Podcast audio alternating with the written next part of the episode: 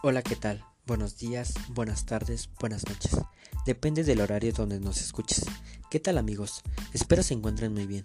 Mi nombre es Luis García. Hoy hablaremos de sistemas numéricos. Interesante, pero antes expliquemos dos términos. ¿Qué es un numeral y qué es un número? Un numeral es la representación de un número por medio de símbolos. Un número es la idea que se tiene de una cantidad. Perfecto. Ahora podemos decir que un sistema numérico es un conjunto de reglas y principios que sirven para representar correctamente los números.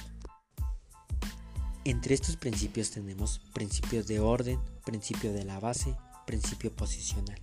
Veamos cada uno de ellos cómo se comporta. Principio de orden. Toda cifra en un numeral tiene un orden por convección.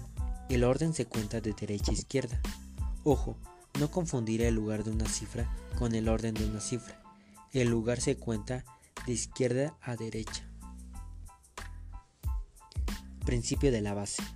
Todo sistema de numeración tiene una base, que es un número entero mayor que la unidad, el cual nos indica la forma de cómo debemos de agrupar.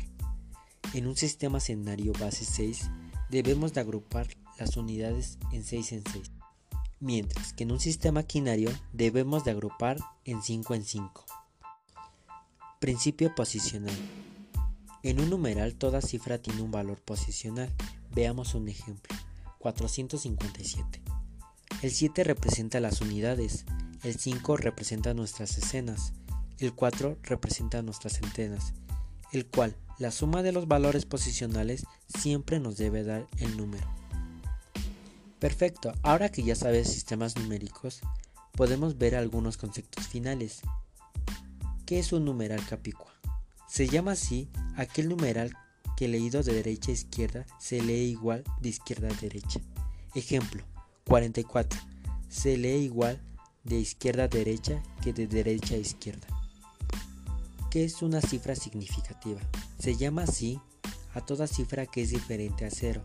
En el sistema decimal las cifras significativas son 1, 2, 3, 4, 5, 6, 7, 8 y 9.